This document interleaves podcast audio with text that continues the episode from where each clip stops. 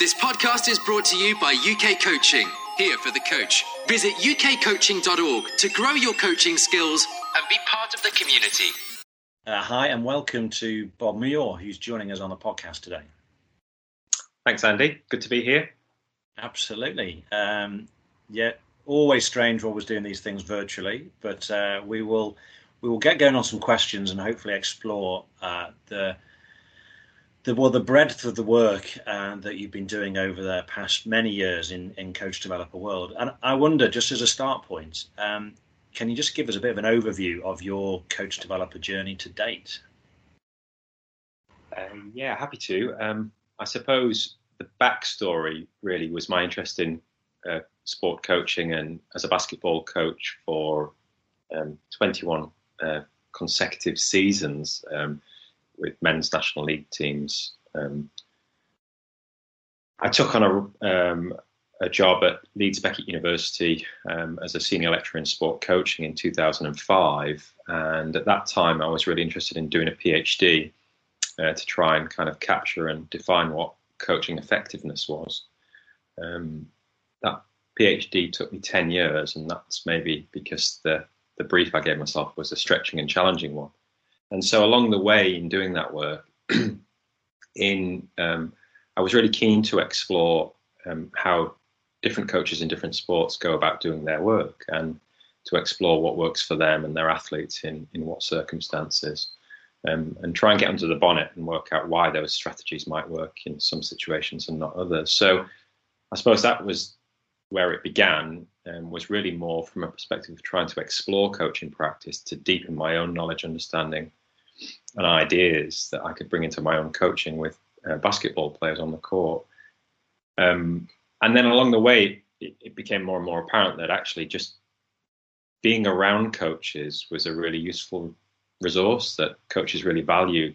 Um, um having the opportunity to share their thoughts, reflections, to reason through their ideas with another, another coming in from an outside sport, from out of their context. And so, um, so I suppose it, it, was something that I kind of gradually moved into. And um, in 2005, when I arrived at Leeds Beckett University, or what was Leeds Met, um, my focus was very much on um, our undergraduate course, and then we were developing an MSc in sport coaching um, and uh, new colleagues started to arrive. So um, a whole number of people um, started to join the team, and um, and so really through that work we started to, um, of course, that influenced the way I thought about sport coaching because I started to interact with people like Chris Cushion and Andy Abraham and John Lyle.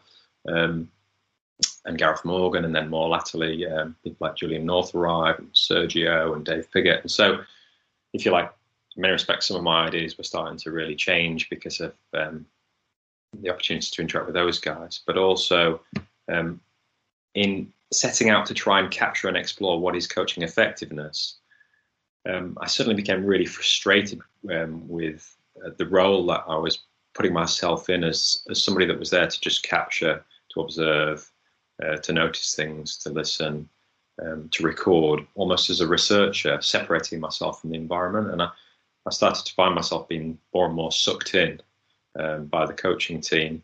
Um, and um, and so it kind of started to really just emerge from there. Um, that would have been 2007, 2008. Um, and again, around that time, I was starting to explore the use of, uh, so using radio mics and video camera? How could we capture coaches' practice? capture it to describe it, capture it to explore it, capture it to say something about coaching effectiveness or coaching expertise. But it became really apparent to me and colleagues that I was working with at the time that um, when we just focus on the behavioural actions of a coach, it really um, it's only a very much a partial account of what's going on here, and it's only a really um, um and therefore it's it doesn't really give us um, um, a real grasp of the coaching process and the relationships that coaches develop with athletes and others within their environment. So, so yeah, not a very um, simple answer to your question. Um, I kind of, um, it kind of, I moved, I found myself starting to do coach development work um, rather than uh, in, in a kind of informal way rather than the formal way. And I suppose the first formal opportunity I had was uh, actually to work alongside yourself and some of the other national age group coaches with England hockey. and I think that would have been around 2009. Um, the year prior to that, I spent a team uh, a year with a Super League Rugby League uh, Super League team, um, working alongside um, some coaches in that particular club. Again, the purpose of that was more for a PhD study to explore coaching practice, but as I worked through that process, it became more more apparent to me that I was I wasn't I wasn't comfortable standing behind the camera um, and not um, not offering or not supporting or not being a resource that coaches might be able to draw on. And just listening, I mean, this is a very similar description in terms of um, the journey that quite a few of the others that we've interviewed and we've been part of the podcast, how how they found their way into um, doing coach developer work. It hasn't necessarily been a, a linear pathway or a, or a predicted pathway. It's just you know they've moved into it um, through uh, through the different experiences they've had across their coaching journey. Um, so I think it's just, just useful to share how people have navigated that and how they found their way to, to where they are now. Um, I mean, as you started to explain, you know, moving away from behind the camera to involve, engaging with coaches more and engaging in discussions with coaches more, it, it starts to bring to mind the, um, the, the models and the thinking tools that you have created as, as part of your work and part of your research. Um, and one that people may well have heard of or have become accustomed to is that the not so diamond model that you have created. And I wonder if you would firstly uh, sort of describe what that is, but also the first part of that story is probably just um, describing how it was created, where that came from, um, because I think that's a nice it's a nice story to tell. Yeah. Okay. Um, so it was a it's a kind of um, a combination of a number of things really. We um, at the time on the undergraduate degree we were um, supporting students to um, reflect on their coaching behavior in particular and um, to what extent did their behavior match uh, reflect their their intentions so what was the relationship between what they set out to do uh, and what they actually do um, and so of course that relates to some other work that I was involved in with um, Chris Cushion and Steve Harvey the, the idea of the coach analysis intervention system so really looking at coaches' behavior in quite a systematic manner. And Of course, at that time, we'd started to um, undertake in-depth interviews as well. Um, but it, to my mind, as a coach, um, I was really mindful that there are effectively two things that we work with. There's there's kind of the the way we shape the experience for the learner, so the task, and the way we behave. Uh, those are the kind of paintbrushes that we seek to kind of um, paint the canvas with, or or they're the two tools that we can try and use to um, engage athletes and support their learning with.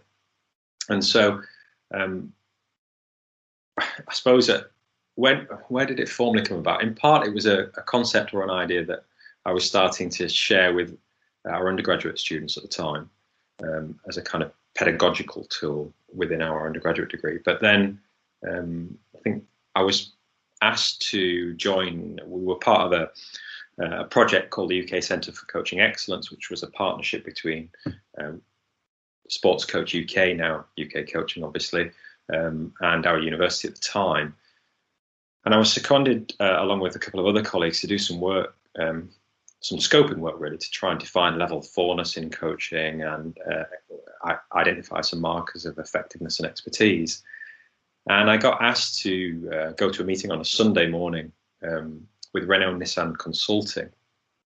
it was uh, kind of uh, a collection of people. Graham Moore at the time was uh, leading that initiative, and Gordon Lord was invited down. John Neal was there, and and the guy that is responsible for human HR and, and people development for Renault Nissan Consulting. And I was asked to join that group on a Sunday and offer an overview of how we might go about evaluating coaches' performance. So, how might we start to, um, I suppose, explore coaching effectiveness? And so um, I think as I've mentioned to you in, in the past, that I, would spent some time Saturday morning coming up, sketching out some ideas on paper based on my experiences both as a coach and coach educator within the university, um, and effectively came up with a, a diagram, which was the essence of the diagram was really that coaches structure tasks and they exhibit behaviors. So on the left hand side, we've got the learning activity or the practice structure, and on the right hand side, we've got coach behavior. And then if we think of it as a bit of a diamond shape, at the top, we've got the learner, the athlete, the participant, and their engagement in the task and, and their engagement with your behavior as a coach. And at the bottom of the diamond, we've got the intended objectives, the goals. Beneath that, then, um, I was mindful of the journey. So any coaching episode, moment of interaction between coach and athlete, whether that's um, on the track, in the pool, um, on the pitch, that's located within a broader kind of journey. You know, there's a there's a, there's you're building on something, and so um, at the bottom of the diagram was just um, effectively a line saying, you know, these are the goals on the left hand side, and these are the outcomes on the right hand side. And at, at, whatever point in time we're engaging in a training session or a competition event, uh, we've got some objectives that we're working towards, but they're located or nested within that broader developmental journey between the coach and the athletes within their particular context. And then I had a couple of drop down things uh, either side, and, and really the drop down things um, were about what meaning did the athlete attach to the experience of the session, and what meaning did the coach attach to their experience of the session. So if you imagine walking off the pitch, in your case in hockey, at the end of the session, um, before the session began, we had a sense of what the intended objectives were, what we set out to achieve. We've got a sense of what the kind of uh, training activities were going to be or the practices you were going to use. We've got a sense of the kind of behavioral strategies you might use before, during, and after those practice activities to support the athlete's engagement in those tasks to make progress towards the intended objectives. But of course, importantly, then when we come off um, the pitch, I was really interested to start to provoke coaches to think about the meaning that their athletes attached to that experience. And much of learning is about making meaning in context. So, and then I was interested in to what extent did those two sets of meanings align? You know, were they coherent? So, did the athlete leave the session um, thinking, feeling one set of, about one set of ideas, and the coach thinking, feeling with another set of ideas? So, um, anyway, this is a very short story, uh, told quite long now, but it was when I was asked the question of what, what's this diagram called at the meeting on Sunday morning, it, um, just outside of London, I said it um, doesn't have a name, um, but I suppose we could call it the Saturday morning diagram. So it went from the Saturday morning diagram to then being, then I thought I better give it a name. So then I called it the coaching practice, planning and reflective framework. Why did I called it that? Because I was hopeful that as a framework, as a concept or an idea, it could be used as a stimulus or a scaffold for coaches' thinking to support their reflection. But then, of course, um, as I started to use it coupled with audio video, um, as a stimulus for reflection, it became really apparent that when we would start to unpack coaches' experiences of sessions that had been captured using video and radio mics with the framework in mind, that it started to raise lots of possibilities about how coaching might look different in the future. So, of course, it, it, it became a planning and reflective framework. Um, catchy title, I know. Yeah, it's uh, it, it, and it doesn't even spell anything, you know. So that's that's well, you're no, missing a trick there. Clever acronym. I have tried, but can't come up with one. Fail miserably. And so, of course, then people start to call it the diamond diagram. Um, but for those of you that um, that um, I've worked with and alongside and bounced off, um, will appreciate that over the years, a number of iterations. So it's a, it's shift. I've shifted the way in which I, I represent the idea now. So it, it is no longer a diagram, which is why some people call it a not so diamond diagram. And um, the reason, the reasoning behind that shift in the way that I represent it as a visual concept is because um, the diamond shape had straight lines, um, and it to my mind, then it visually uh, depicted this idea that learning could be linear or structured, or if you do this, then that. Um, and that wasn't the intention. Um, and it was never intended to be, a, if you like, a, a map. Um, you'll, you might remember, Andy, that I'll have shared a bunch of questions with you um, for each of the four dimensions of the coaching practice planning and reflective framework. And those were questions that encouraged you and other coaches to reflect on your intentions and objectives and where did they come from and whose needs were they seeking to fulfill and what was the balance between technical, tactical, etc. Um, and then there were some questions around practice design and and and um, what was the balance between problem setting, problem solving, and um, or what was the balance between kind of game um, more representative forms of, of training or practice um, versus more kind of um, technical form work. And then there's some questions about coach behavior in terms of uh, the strategies you might employ. And, and subsequently, there were some questions around your expectations in relation to the, the learner's engagement or the player's engagement. Um, and of course, as soon as you get a bunch of kind of predetermined questions, if you like, drop down menus under each one of those four reference points, then there's real potential for people to think that it's kind of um, it's a map um, with a series of detailed directions that coaches ought to respond to or follow. Um, and that was never the intention because what we recognize is that um, maps tend to be two dimensional and, and, don't really represent the terrain of learning and development. And so, really, um, more recent versions of the diagram, they're more of, they're less, they're not a diamond shape, um, they're a bit more ovally. Um, I've tried to use um, perforated lines uh, in the arrows because the, the essence of the concept is the interdependency between what the coach does and what and the way that what the athlete does and the way that the two interact um, and, and what emerges between them in terms of the task and behaviors engagement in relation to objectives. Um, so we, in that sense, we shouldn't really talk about coach behavior divorced from athlete behavior, divorced from the context and what we're trying to achieve. Um, so more recent versions that people have seen, there's probably a, um, a kind of uh, a compass in the middle. And in that sense, I would I would feel more comfortable if people thought of it as a, a tool, um, a kind of navigational device that they can uh, use as a reference point to navigate the learning the terrain of learning, really, rather than um, a set of um, prescriptive ideas that people ought to follow. Yeah, and that, the the sort of the iterative process, how that's evolved, was sort of part of my ne- what's going to be part of my next question around how has your practice changed and why. And I suppose we can still link to that question around uh, how has your use of that model as a thinking tool. Um, you know, you've, you've mentioned. Uh, I remember receiving that set of questions and you know, directing my attention when I was reviewing the video around, well, well, what was I doing and how was that linked to what my what the structure of the practice of that particular time was.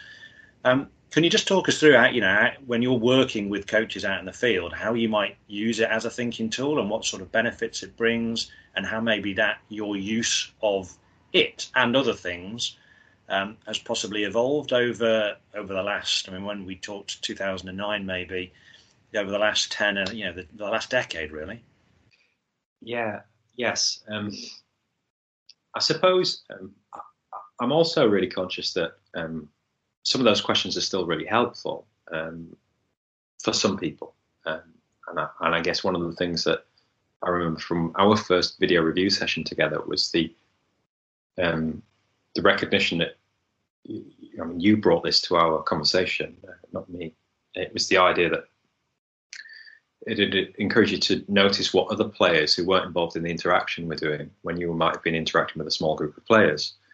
Um, and also, I think one of the other things that, that stood out from our conversation in 2009 was about um, at what point do we intervene as coaches and what's the trigger for that?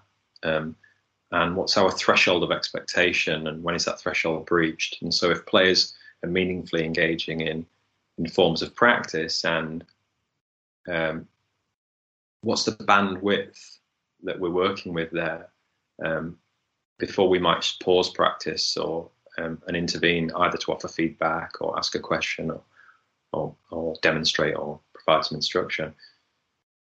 Um, so we, so in some respects, the questions are really helpful, and, I, and certainly for me, if, if you imagine that this was me just trying a project, and actually should acknowledge Alan Olive here, um, who also at the time was seconded to UK Sport. And, uh, you know, I kept making noise to Alan um, about the importance of using video as a stimulus for reflection, and then he kind of said, "Well, okay, then why don't you have a go and and let's set up a project with the national age group coaches in hockey." So it was really, and that and that was part of something then that grew into something more than just the video review process that then grew into the coaching clubs that we would have once a month and where we would come and just share our reflections on our experiences and, and, and identify areas of interest or dilemmas and work those through together. So it became part of something that was what I would see to be more now coach development work, uh, whereas initially it started out almost as a pilot project to see how might we use video as a as a stimulus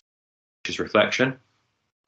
Um, I know I'm not answering your question right now, but I think this is an important point to raise, which is the idea that if we if if you do just a, a cursory exploration of the coach learning development research literature, uh, much has been written um, about the importance of reflective practice and the importance of learning on the job. So it's not unusual for people to make the claim that a lot of coaches learn to coach um, by coaching.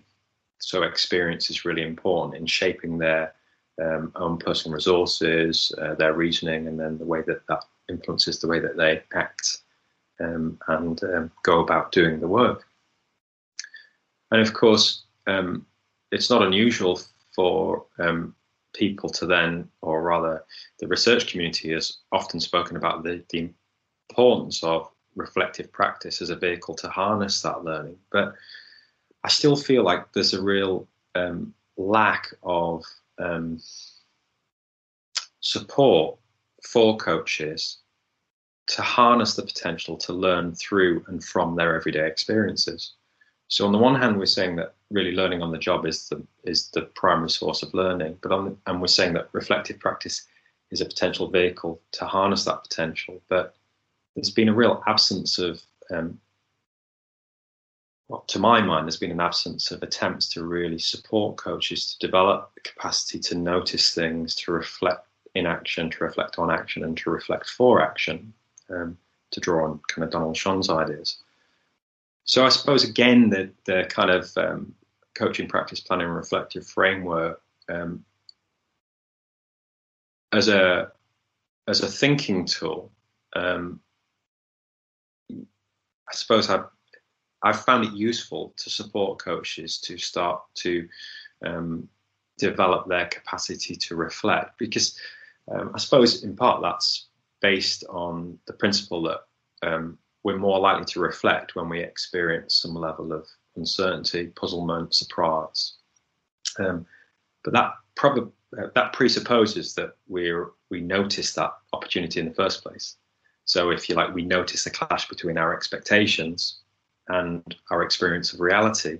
So how do we heighten coaches or any practitioners um, opportunities to reflect? We well, we it starts with supporting practitioners to be much clearer about what their intentions are um, and what their expectations are of others, um, which in turn um, supports them to become more attuned to noticing anomalies or leverage points or um, or um, things that aren't quite working out as they thought they would, um, which then gives people the opportunity to set that as an issue and, and respond in action. So, but coming circling back to your question, I suppose um, one of the transitions for me simply was the idea that um, the coaching practice plan and reflective framework became um, less of the driving force to my work. So it was less about, in those early days, um, travel to Lilleshall, video from the side of the pitch, um, have a conversation, travel home, uh, burn the video footage onto a CD-ROM, put it in a jiffy bag, uh, along with a hard copy of the coaching practice plan and reflective framework and the questions, send it by post, and you know, a week later we would get together and have a coffee and, and go through things. So in that sense, it was kind of very much used as as the central feature of the work that we would have done.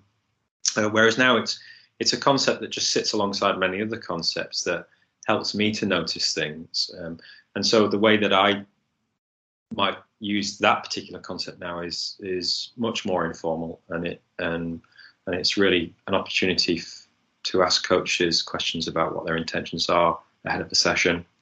Um, I might make some notes in my own notebook in relation to that um, to maybe ask them in relation to those intentions. So how that inform the way that they're going to run the session this evening? Of course, I'm interested in the types of practices that they might be using. Um, I might be interested to explore then um, what are their expectations about how players or athletes are going to engage in those activities, practices, types of training, um, and then you know what will I be seeing you do tonight during the session. So, if you like, it's used more as um, a kind of a reference point for me, um, but also it helps us contract pre pre session. If if it's an individual coaching session, it helps us to start to establish a sense of uh, what is it I'm likely to be seeing tonight. What what is it that you might be uh, seeking to explore or or work with your players or athletes on?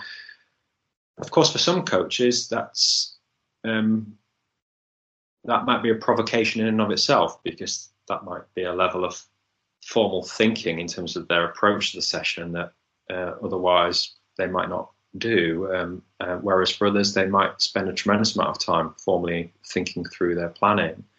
Um, but again, circling back to your question, it's one of a number of concepts and ideas that I use now, and I see much of my work is really just about um, work positioning myself or working alongside coaches, noticing things, um, listening with intent to understand uh, rather than the intent to reply, um, and uh, providing a resource that coaches can bounce off. Um, and so, in the early stages of a relationship, it might be about um, really just seeking to explore something about the coach, how they frame their role within their context, what are the goals that they're working towards, um, how are those, how do those goals come to be, who shaped and influenced the way that they work.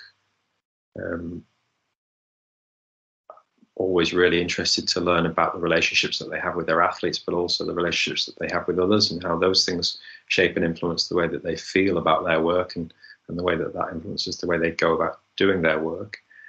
Um, and then at some point in that relationship, we'll we'll probably get to a stage where we might want to do a bit of a deeper dive into their their actions and the behaviors in relation to their goals. And so video can still be used as a really useful reference point or um, to support coaches to notice a potential um, difference between what their intentions are and what their actions are. And of course, at that point, then the coaching practice plan and reflective framework is a useful tool because it's less about what do I see and what do you see, and it's about let's sit alongside one another. We've got some footage here, and let's use this framework as a scaffold for our conversation. And what do we notice about the relationship between objectives and how you how that's informed the way you've set up the activities for the athletes? And of course, as soon as we get into those conversations, that starts to reveal something about our assumptions, or if you like, our resources that sit behind our strategies. So I've set practice up like this in relation to these objectives, that starts to shine a light on some of my ideas about le- fundamental ideas about learners and learning or skill acquisition and practice design.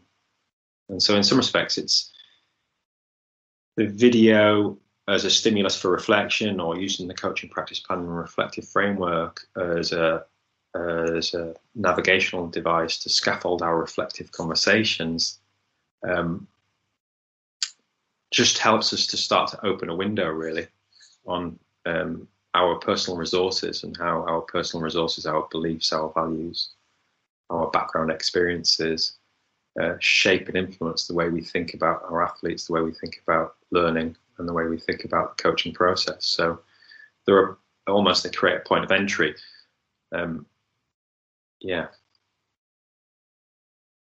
and you mentioned you mentioned the word noticing probably two or three times in in that really detailed description of of, of how you work um, and how that's evolved. Um, it, it isn't a question that I fired over to you beforehand, but I'm going to throw one in, a new one in, uh, which, which won't test you, I don't think. But it's really just when you go in and observe a coach, the noticing process. You know, what what are you looking at, or what are you looking for? How what how do you go about that? You know, you're looking at environment and context and relationships, but what is what is your sort of thought processes when you're going into an environment? What do you uh, how do you do that? How can you bring to life that when you know when you're talking about noticing things? What's the sort of skill that you employ there? Um, yes, um,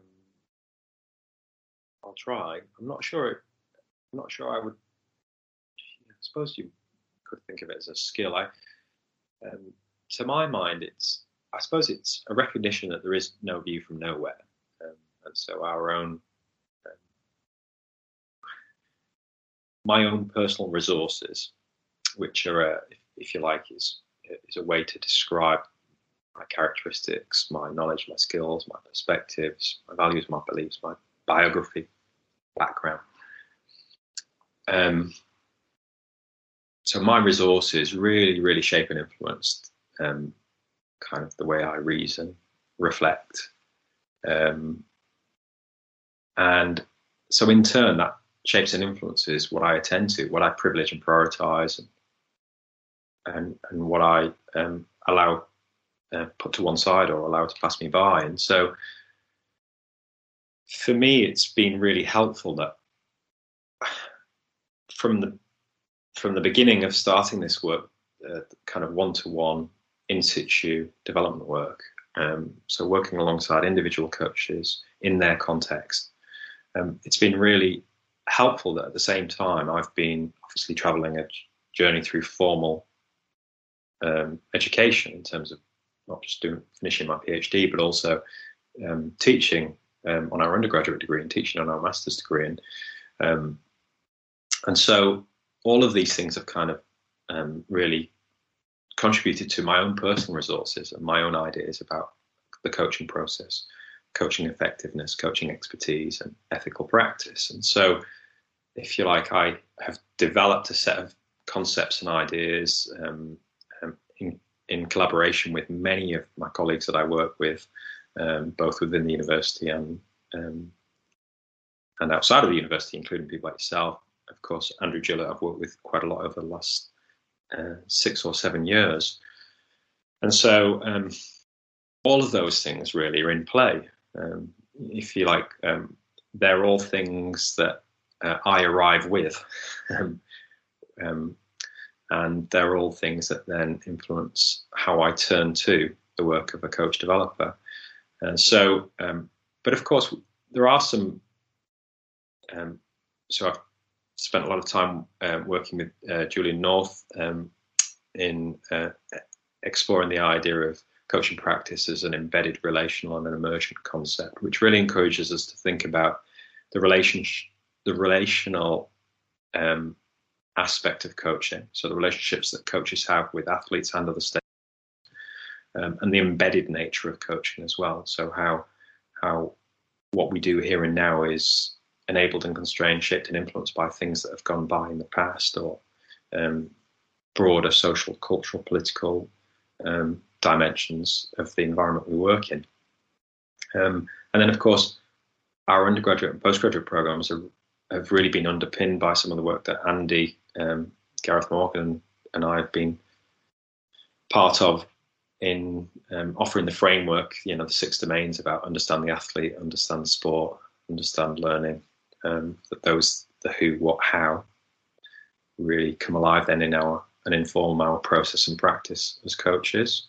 Um, but that's also influenced by our beliefs and values and the context within which we operate within. So, if you like, there's a, a couple of bigger frameworks that I um, that I use to scaffold things that I notice and, and to attend to things.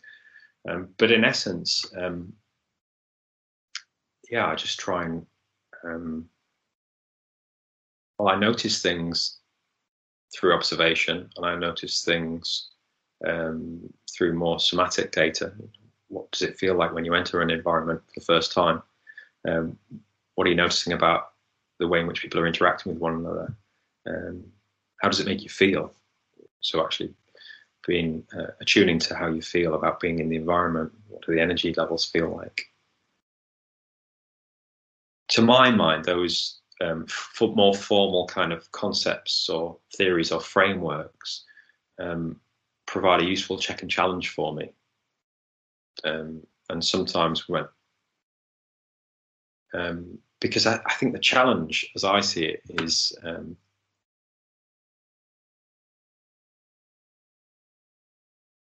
it's impossible to escape our own kind of biases. Um, um, so for me, it's about managing that, managing managing my own um, perspectives.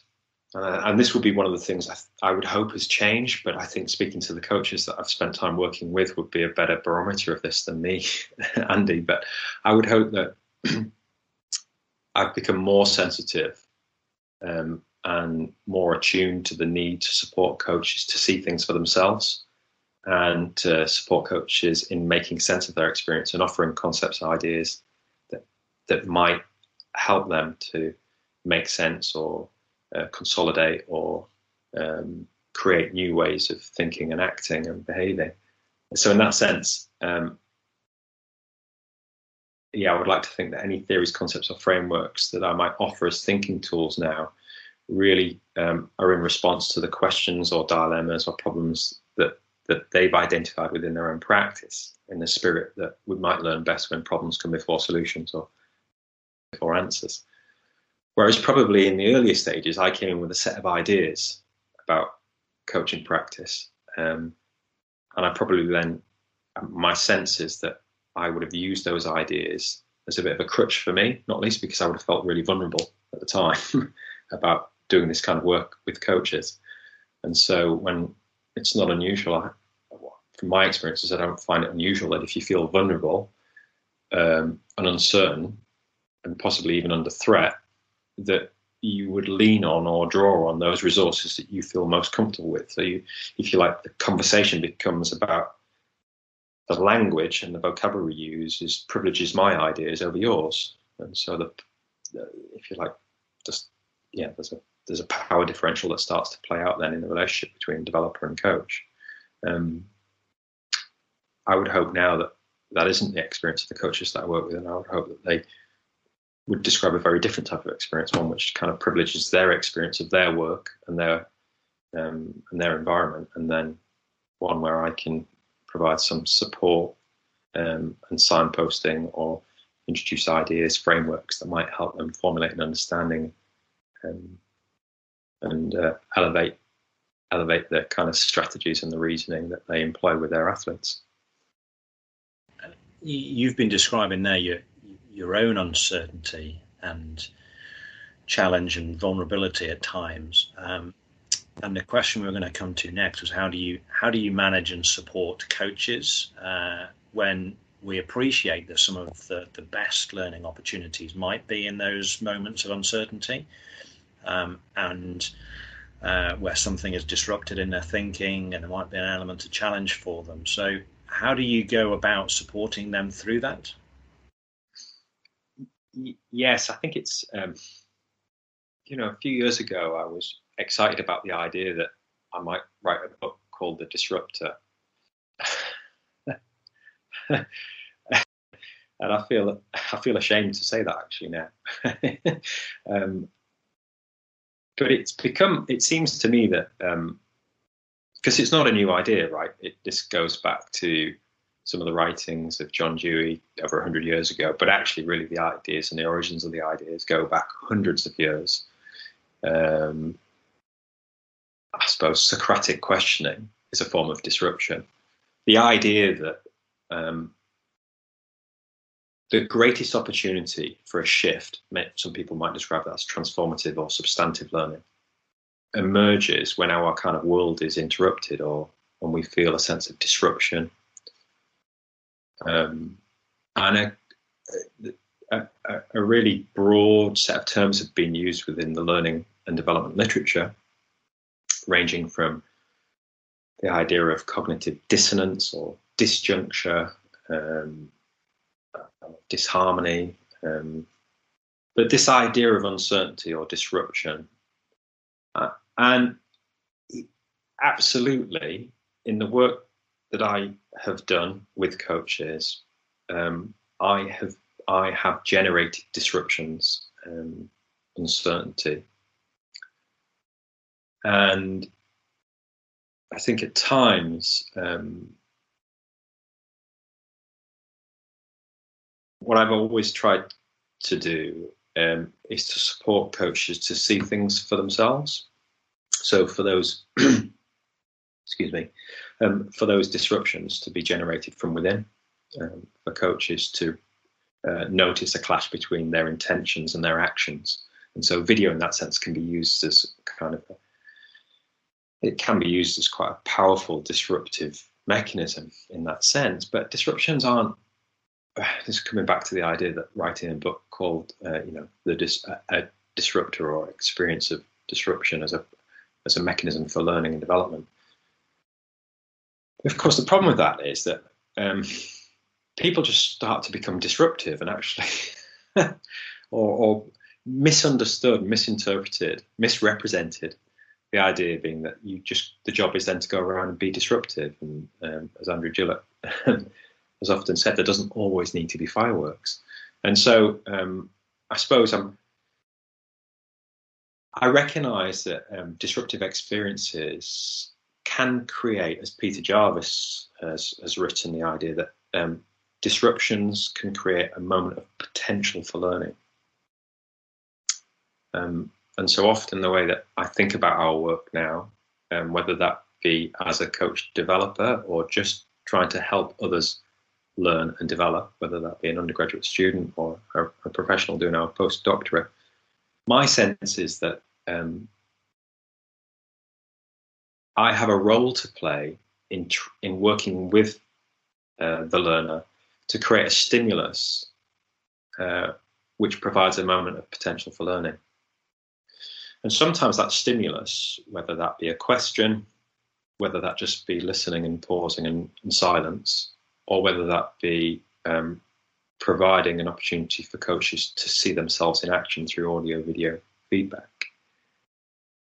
Um, sometimes that stimulus can be quite disruptive.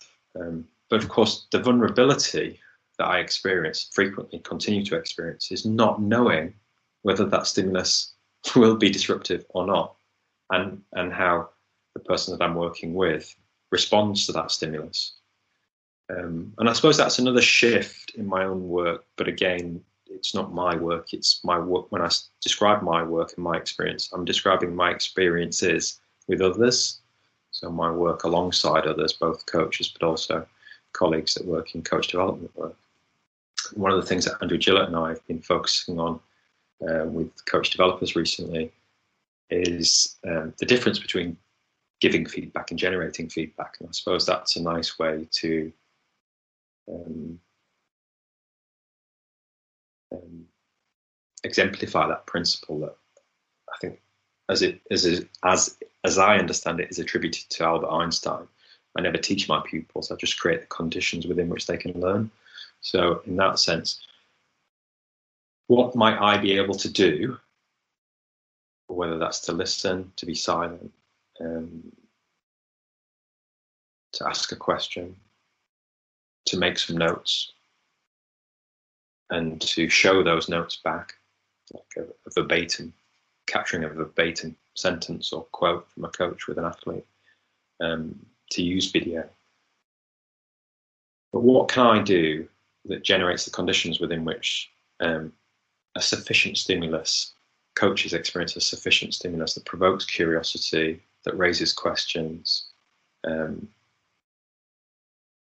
that challenges but supports um, coaches to be curious about um, exploring new ideas, um, to consolidate and make sense of things that they do, why they work the way in which they do, and to explore alternative ways of thinking and, and acting and, and the potential benefits that they might have for them and their athletes. No, really, a really uh, useful, um, I think, exploration of of of what though what it feels like in those situations and how you've probably navigated that and you know really uh, grateful for you, you know, even showing your own vulnerability that it's it's iterative for you. Your practice is changing and evolving, um, and you know will con- continue to do so as you work with more individuals and with more colleagues and and think about the work that you do. Um, I'm wondering, just as a as a finish to the session, you know, you have probably a, one of the the greatest range of experiences, probably across the country in terms of working with with coaches from a variety of different sports and doing field work from on a boat with sailing to on the side of a football pitch with uh, with the FA. Um, I'm wondering if you could just share some of your some of the lessons that you've learned from field work. So one of the things that Andrew mentioned in a in a session around observation was a plastic bag and gaffer tape being the most useful way of trying to waterproof your video equipment. You know, with the best will in the world, the the 50 pound camera bags just just never seem to work well enough. Um, what are the things that you've learned from being maybe uh, you know uh, uh, on a boat on the water or uh, you know trying to capture something from the side of a pitch or even just different environments that would be useful for possibly people to, to hear about and to learn from? Yeah, well, if if the sea state isn't very good and it's torrential conditions overhead, just try not to lose your camera and tripod overboard, which um, is, is definitely a lesson learned. Um, it's, um, I mean, interestingly, I, I use kind of technology less and less in, in the work that I do. And in fact, depending on the duration of the, uh, the journey that i have traveled with an individual coach, some of the coaches that, that I've been supporting in Olympic sailing now, we've been working together for multiple years. Um, and it's much less about day to day coaching episodes. It's much less about training sessions and, and, practice design and skill acquisition or behavioral strategies. And it's much more about negotiating squad dynamics around selection time um, and um, uh, just their experience of their role um, within an Olympic program and the relationship that they have with other important stakeholders. Um, and so, again, sometimes we can we might we might set out to do some work which is very um, which positions coach development as being by the side of the coach on the field or by the side of the pool or on the court, capturing the session, and then using that as a as a stimulus for reflection. Um, what are the questions that emerge, and then let's build projects around that. So we, we've developed some curiosity by unpacking your session. Um, what what are those questions that we're curious about? And, and if we don't know between us, then let's find out together. So, of course, thinking about coach development in that way, yeah, it lends itself to some kind of practical, I suppose, lessons learned. Um, and on that level, I suppose, I've always just found that being as close to the environment and being as close to, um, if you like, the interactions between coach and athlete is really important for me. So, but actually being removed is also really helpful. So, uh, which is pretty difficult to do on a rib on the on the ocean because there isn't that much. Se- you can't create that much separation unless I was being dragged in a dinghy boat behind, which actually they've never suggested, but might might might choose to. Um, but of course, in in a sport like uh, field hockey, um, you could wear a radio mic, and I could be away and up in the stands, and, and still be hearing the interactions between you and the athletes. But of course, I'm not hearing the interactions between other athletes that are some distance away from you. So of course, it, there's a trade-off then, isn't it? Really, because you might then decide, well, I want to be pitch side and I want to be in and amongst it. But of course, then you are, depending on how familiar people are with you, um, you're obviously going to have an infa- effect on the environment and the way that people um, behave because of your presence. And so I suppose in the earlier days, I was mindful of those kinds of things, like where do I position myself? Um, and if I'm going to capture this session using video, where might I position myself in the camera in such a way that not only does it give me maybe things that I'm interested in, but is it helpful for the coach? Because frequently I would work with coaches that don't have an analyst and so, if I'm going to be here capturing the session, is there a useful angle from which I can shoot?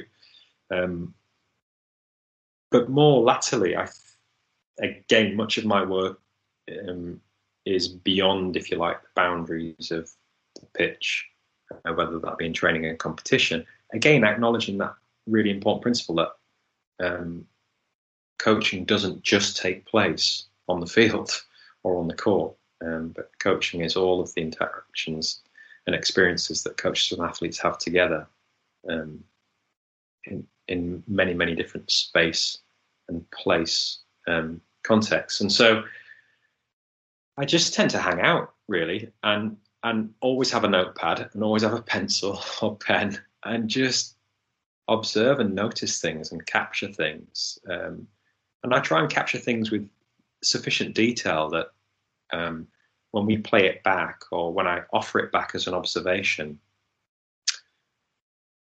that it's it's going to provoke recall for the coach. So the coach um, hopefully would remember having that conversation with their colleague in the corridor an hour and a half earlier that day. But the words that I offer back as a reflection, then to explore you know, I, know, I heard this earlier and I was really curious that I, it's important that I capture their nouns rather than overlaying my nouns into that story because um, those um, are likely to resonate much more powerfully with them and, and, and potentially are a much more um, powerful source of or stimulus in terms of their own reflection and reasoning. Um, so, yeah, practical tips. I'm sorry, I don't feel like I can offer really many other than, of course, there are the obvious things like uh, um, ensuring that the batteries are charged for your radio mics, because inevitably what happens is you you get back from the day or wherever you've been, and then you realise that there was no audio, or or you haven't got the two mics synced into the right radio frequency channels, or um, but yeah, I think less and less of my work now um, is about that, and more of my work is is just about noticing things, listening, and trying to capture uh, multiple forms of data. So, uh, a big part of which actually, Andy, is is noticing what's going on with me. So, being aware of how I'm making sense of what's happening here and what's unfolding in the environment. And I think those not everybody listening to this, uh, you know, is is able to use video or have access to video. So I think just listening to the ways in which we can generate data that's useful for coaches and then can generate meaningful dialogue between a a support person, whether they're called a coach developer or not, and the coach they're working with. That might be as simple as a notepad and a pencil. Um, but but your points about uh, detailed record of, of what has been said and who's been said to stimulate that recall, I think that's the crucial bit. Um, and I think that's it's really useful um, advice for people setting out on possibly working with coaches. It doesn't have to be complicated and costly. You know, we can generate some fabulous data to work with uh, and some which will hopefully stimulate some brilliant discussion with coaches with with the, simple as a you know a pad and a pencil and and being open to uh, all of the different environments in which coaching is happening um, and considering that before you go and work with a coach you know where is coaching going to be happening today? Is it in the is it in the briefing? Is it as players arrive? What's happening afterwards as well as what's happening for the you know hour 90 minutes of the session? So I've, there's there's so much great advice there and so much detail in in um, what we've probably covered in around about an hour's worth of conversation, which has flown by. So, Bob, thank you so much for taking some time out of your day today and, and sharing your world and, and your journey. Um, uh, hopefully, it will be a great listen to people who've, uh, who've t- taken the time. Thank you. Yeah, you're welcome. Thanks for having me along. Join us at ukcoaching.org. Whatever you're doing to help people be active and improve we can help you deliver great coaching experiences at a time to suit you.